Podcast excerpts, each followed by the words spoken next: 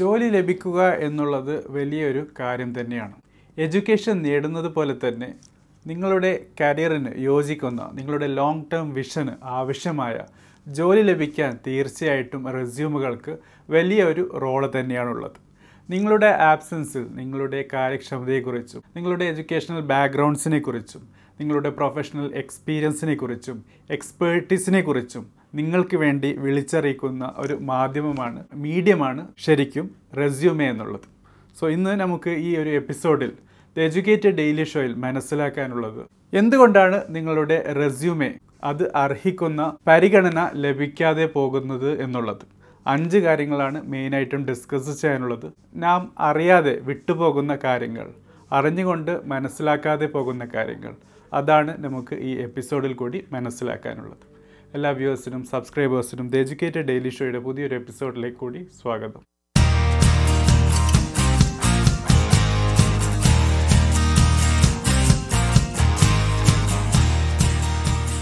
So friends നമുക്ക് അറിയാവുന്ന ഒരു കാര്യമാണ്.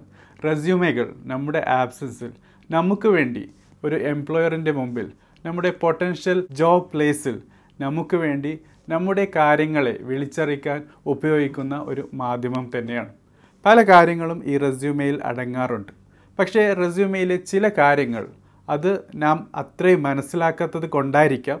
റെസ്യൂമയിൽ കടന്നുകൂടുന്നത് പക്ഷേ ഈ കാര്യങ്ങൾ റെസ്യൂമയിൽ ഉള്ളത് കൊണ്ട് തന്നെ നമുക്ക് ആ ഒരു ജോലി ലഭിക്കാൻ സാധ്യത ഇല്ലാതെയായി പോകുന്നു. സോ ഇന്ന് ഈ എപ്പിസോഡിൽ കൂടി നമുക്ക് മനസ്സിലാക്കാനുള്ളതും അഞ്ച് ബേസിക് കാര്യങ്ങളാണ് ഏകദേശം എല്ലാ റെസ്യൂമുകളിലുള്ളതും. പക്ഷേ പല റെസ്യൂമുകളെയും അത് അർഹിക്കുന്ന ജോബിലേക്ക് എത്തിക്കാതെ പോകുന്നതും എന്തൊക്കെ എന്ന് മനസ്സിലാക്കുകയാണ്. സോ ഫ്രണ്ട്സ് നമുക്ക് ഈ അഞ്ച് കാര്യങ്ങളെക്കുറിച്ച് മനസ്സിലാക്കുന്നതിൽ ആദ്യത്തേത് കരിയർ ഒബ്ജക്റ്റീവാണ് സോ എല്ലാ റെസ്യൂമേയിലും ആദ്യം വരുന്ന ഒരു കാര്യം എന്നുള്ളത് ഒബ്ജക്റ്റീവ് മെൻഷൻ ചെയ്യുക എന്നുള്ളത്. പല റെസ്യൂമുകളുടെയും ആദ്യത്തെ തലക്കെട്ട് തന്നെ ഒബ്ജക്റ്റീവാണ് പല കൂട്ടുകാർക്കും ഈ ഒബ്ജക്റ്റീവ് എന്തിനാണ് റെസ്യൂമേയിൽ വരുന്നത് എന്ന് പോലും അറിയില്ല. അതുകൊണ്ട് തന്നെ പല സ്ഥലങ്ങളിൽ നിന്നും കോപ്പി പേസ്റ്റ് ചെയ്ത വാചകങ്ങളാണ് ഒബ്ജക്റ്റീവിൽ വരുന്നത് തന്നെ. ഏത് ജോബിലേക്കാണോ അപ്ലൈ ചെയ്യുന്നത് ആ ജോബിന്റെ പരിഗണന ലഭിക്കാൻ ആവശ്യമായ ഒബ്ജക്റ്റീവ് സ്റ്റേറ്റ്മെന്റ് എഴുതുക എന്ന ഒരു കാര്യം പോലും മനസ്സിലാക്കാതെ same sentence repeated for all the jobs എന്ന രീതിയിൽ ഒബ്ജക്റ്റീവ് സ്റ്റേറ്റ്മെന്റും വരാറുണ്ട്. ഇപ്പോഴത്തെ റെസ്യൂമയുടെ പുതിയ ട്രെൻഡ് എന്നുള്ളത് ഒബ്ജക്റ്റീവ് എന്ന കാര്യം ഒഴിവാക്കി ഒരു പ്രൊഫഷണൽ സമ്മറി അല്ലെങ്കിൽ നിങ്ങളുടെ ഓവറോൾ സമ്മറി ആദ്യത്തെ സ്റ്റേറ്റ്മെന്റിൽ വെക്കുക എന്നുള്ളതാണ് നിങ്ങളുടെ പേരിന് താഴെ. പക്ഷേ ഒബ്ജക്റ്റീവ് വെക്കുകയാണെങ്കിൽ തന്നെ അത് ഏത് ജോബിലേക്കാണോ നിങ്ങൾ അപ്ലൈ ചെയ്യുന്നത് ആ ജോബിലേക്ക് സ്യൂട്ടബിൾ ആയിരിക്കണം എന്ന കാര്യം കൂടി ശ്രദ്ധിക്കേണ്ടതുണ്ട്. സോ ഒരു പർട്ടിക്കുലർ പൊസിഷനിലേക്ക് അപ്ലൈ ചെയ്യുമ്പോൾ ആ പൊസിഷനിലേക്ക് ആവശ്യമായ ഒബ്ജക്റ്റീവ് എന്തായിരിക്കണം? നിങ്ങളുടെ ലക്ഷ്യം എന്താണ് ആ ജോബ് നേടുന്നതിൽ കൂടി? ആ ജോബിലേക്ക് നിങ്ങളെ എന്തുകൊണ്ട് പരിഗണിക്കണം എന്ന കാര്യം പ്രത്യേകം പരാമർശിക്കേണ്ടത് ഒബ്ജക്റ്റീവ് സ്റ്റേറ്റ്മെന്റിൽ കൂടിയാണ്. അതല്ലെങ്കിൽ ഒബ്ജക്റ്റീവ് എന്നുള്ള ആ പാട്ട് തന്നെ നിങ്ങളുടെ റെസ്യൂമിൽ നിന്നും ഒഴിവാക്കുന്നത് നല്ലതാണ്. ഇനി രണ്ടാമത്തെ കാര്യം നിങ്ങളുടെ റെസ്യൂമയിൽ പൊതുവെ വരുന്നതും നിങ്ങളുടെ റെസ്യൂമെ അർഹിക്കുന്ന പരിഗണന നൽകപ്പെടാത്തതും ആയ കാരണം എന്നുള്ളത് നിങ്ങൾ ഏത് ജോബിലേക്കാണോ അപ്ലൈ ചെയ്യുന്നത് അതിലേക്ക് ഒരു രീതിയിലും റിലേറ്റ് ചെയ്യാത്ത അവാർഡുകളും ഹോബികളും ഇൻട്രസ്റ്റുകളുമാണ് ഈയിടെ കണ്ട ഒരു റെസ്യൂമെയാണ് സെയിൽസ് എഞ്ചിനീയർ പൊസിഷനിലേക്ക് വേണ്ടി എഞ്ചിനീയറിംഗ് ബാക്ക്ഗ്രൗണ്ടുള്ള പ്രൊഫൈലുമായി ബന്ധപ്പെട്ട് അപ്ലൈ ചെയ്യേണ്ട ഒരു പൊസിഷൻ ആയിരിക്കണം. പക്ഷേ അതിൽ കണ്ട ഹോബികൾ watching movies watching net series എന്നൊക്കെയുള്ള കാര്യങ്ങളും അതോടൊപ്പം പ്ലേയിങ് കബഡി അങ്ങനെയുള്ള കാര്യങ്ങളൊക്കെയാണ് അതിൽ മെൻഷൻ ചെയ്തിട്ടുള്ളത്.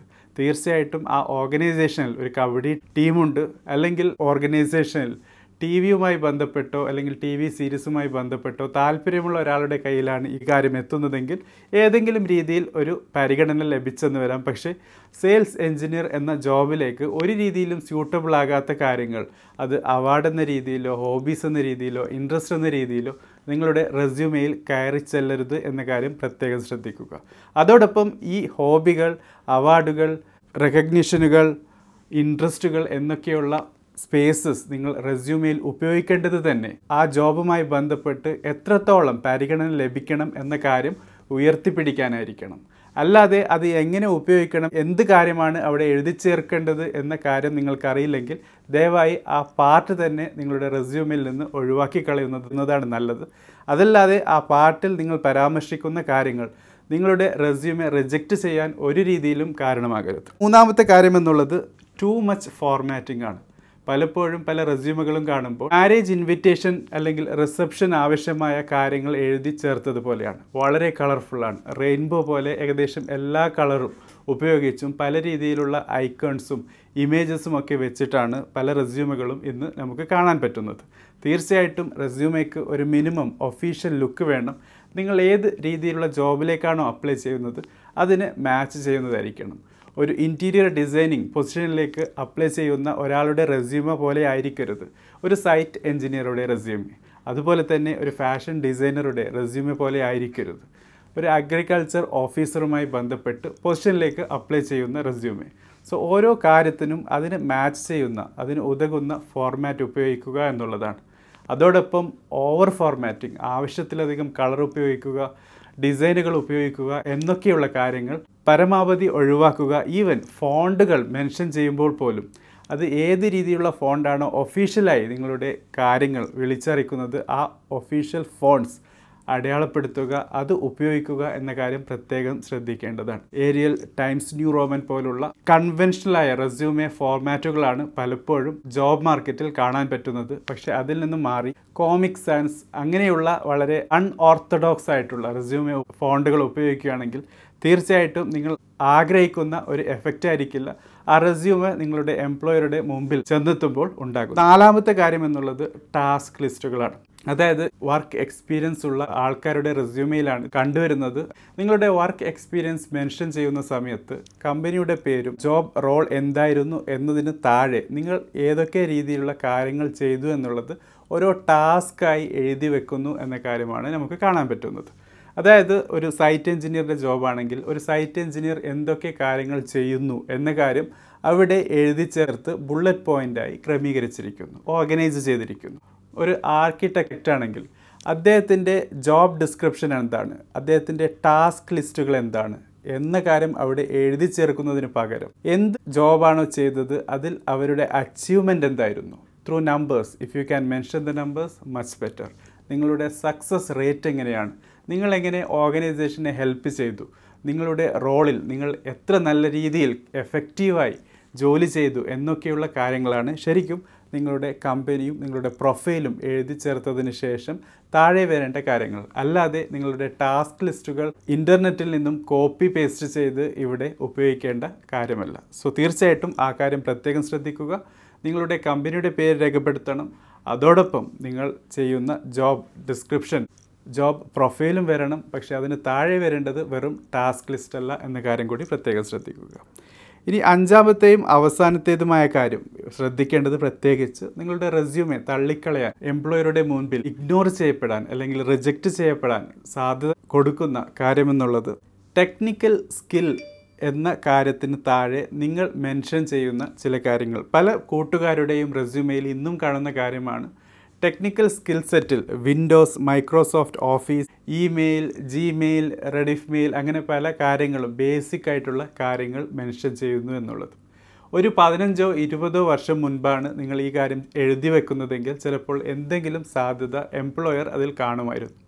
മറിച്ച് ഇന്ന് നമുക്കറിയാം ഏകദേശം എല്ലാവർക്കും ഇമെയിൽ ഉപയോഗിക്കാനറിയാം വിൻഡോസും മൈക്രോസോഫ്റ്റ് ഓഫീസിലെ പല ടൂൾസുകളും ബേസിക്കാണ് ഈ കാര്യങ്ങൾ ഇവിടെ രേഖപ്പെടുത്തുന്നതിന് പകരം ഏത് ജോബിലേക്കാണോ നിങ്ങൾ അപ്ലൈ ചെയ്യുന്നത് ആ ജോബിലേക്ക് മാച്ച് ചെയ്യുന്ന ടെക്നിക്കൽ സ്കിൽസ് അത് കണ്ടെത്തി അത് നിങ്ങളുടെ പ്രൊഫൈലിൽ വരുന്നതിന് മുൻപ് അതിനെക്കുറിച്ച് വിവരമുണ്ടാക്കിയെടുക്കുക അത് എങ്ങനെ ഉപയോഗിക്കുന്നു എന്ന് മനസ്സിലാക്കിയെടുക്കുക. അതിനുശേഷം നിങ്ങൾ നിങ്ങളുടെ റെസ്യൂമയിൽ രേഖപ്പെടുത്തുക എന്നുള്ളത്. സോ ദാറ്റ് നിങ്ങളുടെ റെസ്യൂമേ നിങ്ങളുടെ എംപ്ലോയറിന്റെ കയ്യിലെത്തുമ്പോൾ അവർ തീർച്ചയായും നോക്കുന്നത് നിങ്ങൾ ആ പർട്ടിക്കുലർ പൊസിഷനിൽ ജോബിലേക്ക് എടുത്താൽ ഏതൊക്കെ നല്ല കമ്പ്യൂട്ടേഷണൽ സോഫ്റ്റ്വെയർ ടൂൾസാണ് മനസ്സിലാക്കാൻ അവർ നോക്കുമ്പോൾ അവർക്ക് സ്യൂട്ടബിളായ കാര്യങ്ങളാണ് അതിൽ നിന്നും കണ്ടെത്തേണ്ടിയിരിക്കുന്നത്. ആ കാര്യം പ്രത്യേകം ശ്രദ്ധിക്കുക. സോ ഫ്രണ്ട്സ് ഇതാണ് ദ എഡ്യൂക്കേറ്റഡ് ഡെയിലി ഷോയിൽ നമുക്ക് മനസ്സിലാക്കാനുള്ളത്. നിങ്ങളുടെ റെസ്യൂമെയിൽ മനസ്സിലാക്കേണ്ട അഞ്ച് കാര്യങ്ങൾ. പക്ഷേ ഈ അഞ്ച് കാര്യങ്ങൾ എല്ലാവരുടെയും റെസ്യൂമെയിലുണ്ട് ശരിയായ രീതിയിൽ ഇത് പ്രസന്റ് ചെയ്തില്ലെങ്കിൽ നിങ്ങളുടെ റെസ്യൂമെ പരിഗണിക്കപ്പെടുന്നതിന് പകരം റിജക്റ്റ് ചെയ്യപ്പെടേണ്ട അവസ്ഥയിലേക്ക് എത്തിച്ചേരുന്നത് എന്തുകൊണ്ട് എന്ന കാര്യമാണ്. തീർച്ചയായിട്ടും നിങ്ങൾക്ക് മനസ്സിലാക്കേണ്ടത് ഒരു റെസ്യൂമെ നിങ്ങൾ എഴുതുമ്പോൾ നിങ്ങളൊരു എംപ്ലോയി ആയി എഴുതുന്നതിന് പകരം നിങ്ങളൊരു എംപ്ലോയറായി നിങ്ങൾ ഒരു ജോബിലേക്ക് ഒരാളെ റിക്രൂട്ട് ചെയ്യുകയാണെങ്കിൽ ആ റെസ്യൂമെ എന്തെല്ലാം കാര്യങ്ങളാണ് ഉൾപ്പെടുത്തേണ്ടത്? അതിൽ എന്തെല്ലാം കാര്യങ്ങളാണ് അടങ്ങിയിരിക്കേണ്ടത് എന്ന കാര്യം നിങ്ങൾ മനസ്സിലാക്കിക്കൊണ്ടാകണം നിങ്ങളുടെ റെസ്യൂമെ നിങ്ങൾ എഴുതേണ്ടത്. ഓരോ ജോബ് പൊസിഷനും ഓരോ ജോബ് ഡെസിഗ്നേഷനും അത് അർഹിക്കുന്ന കാര്യങ്ങൾ അതിൽ രേഖപ്പെടുത്തുക. ആ കാര്യങ്ങൾ രേഖ രേഖപ്പെടുത്തുന്നതിന് മുൻപായിട്ട് നിങ്ങൾക്ക് ആ കാര്യങ്ങൾ ഉണ്ടോ എന്ന് മനസ്സിലാക്കിയെടുക്കുക. ആ കാര്യങ്ങളില്ലെങ്കിൽ ആ കാര്യങ്ങൾ നേടാനുള്ള സാഹചര്യം ഉണ്ടാക്കിയെടുത്ത് നിങ്ങളുടെ എംപ്ലോയബിലിറ്റി പാരാമീറ്റേഴ്സ് കൂട്ടുക. അതിൽ കൂടി നിങ്ങളുടെ റെസ്യൂമെ തീർച്ചയായിട്ടും നിങ്ങളുടെ എംപ്ലോയറിനെ ഇംപ്രസ് ചെയ്യും. അതോടൊപ്പം ആ റെസ്യൂമെ ക്യാരി ചെയ്യുന്ന നിങ്ങൾക്കും വാല്യൂ ഉണ്ടാകും എന്ന കാര്യമാണ്. ആ റെസ്യൂമെ ഷോർട്ട് ലിസ്റ്റ് ചെയ്യുന്നതോടൊപ്പം അതിൽ കൂടി കിട്ടുന്ന ഇന്റർവ്യൂ ഓപ്പർച്യൂണിറ്റി ഒരു ജോബ് കോളായി മാറ്റാൻ തീർച്ചയായിട്ടും ആ രീതിയിലുള്ള ക്വാളിറ്റിയാണ് നിങ്ങളെ സഹായിക്കുന്നത്. തീർച്ചയായിട്ടും ചോദ്യങ്ങളുണ്ടെങ്കിൽ ചോദിക്കുക ദ എഡ്യൂക്കേറ്റഡ് ഡെയിലി ഷോയുടെ കമന്റ് ബോക്സിൽ thank you for watching have a great day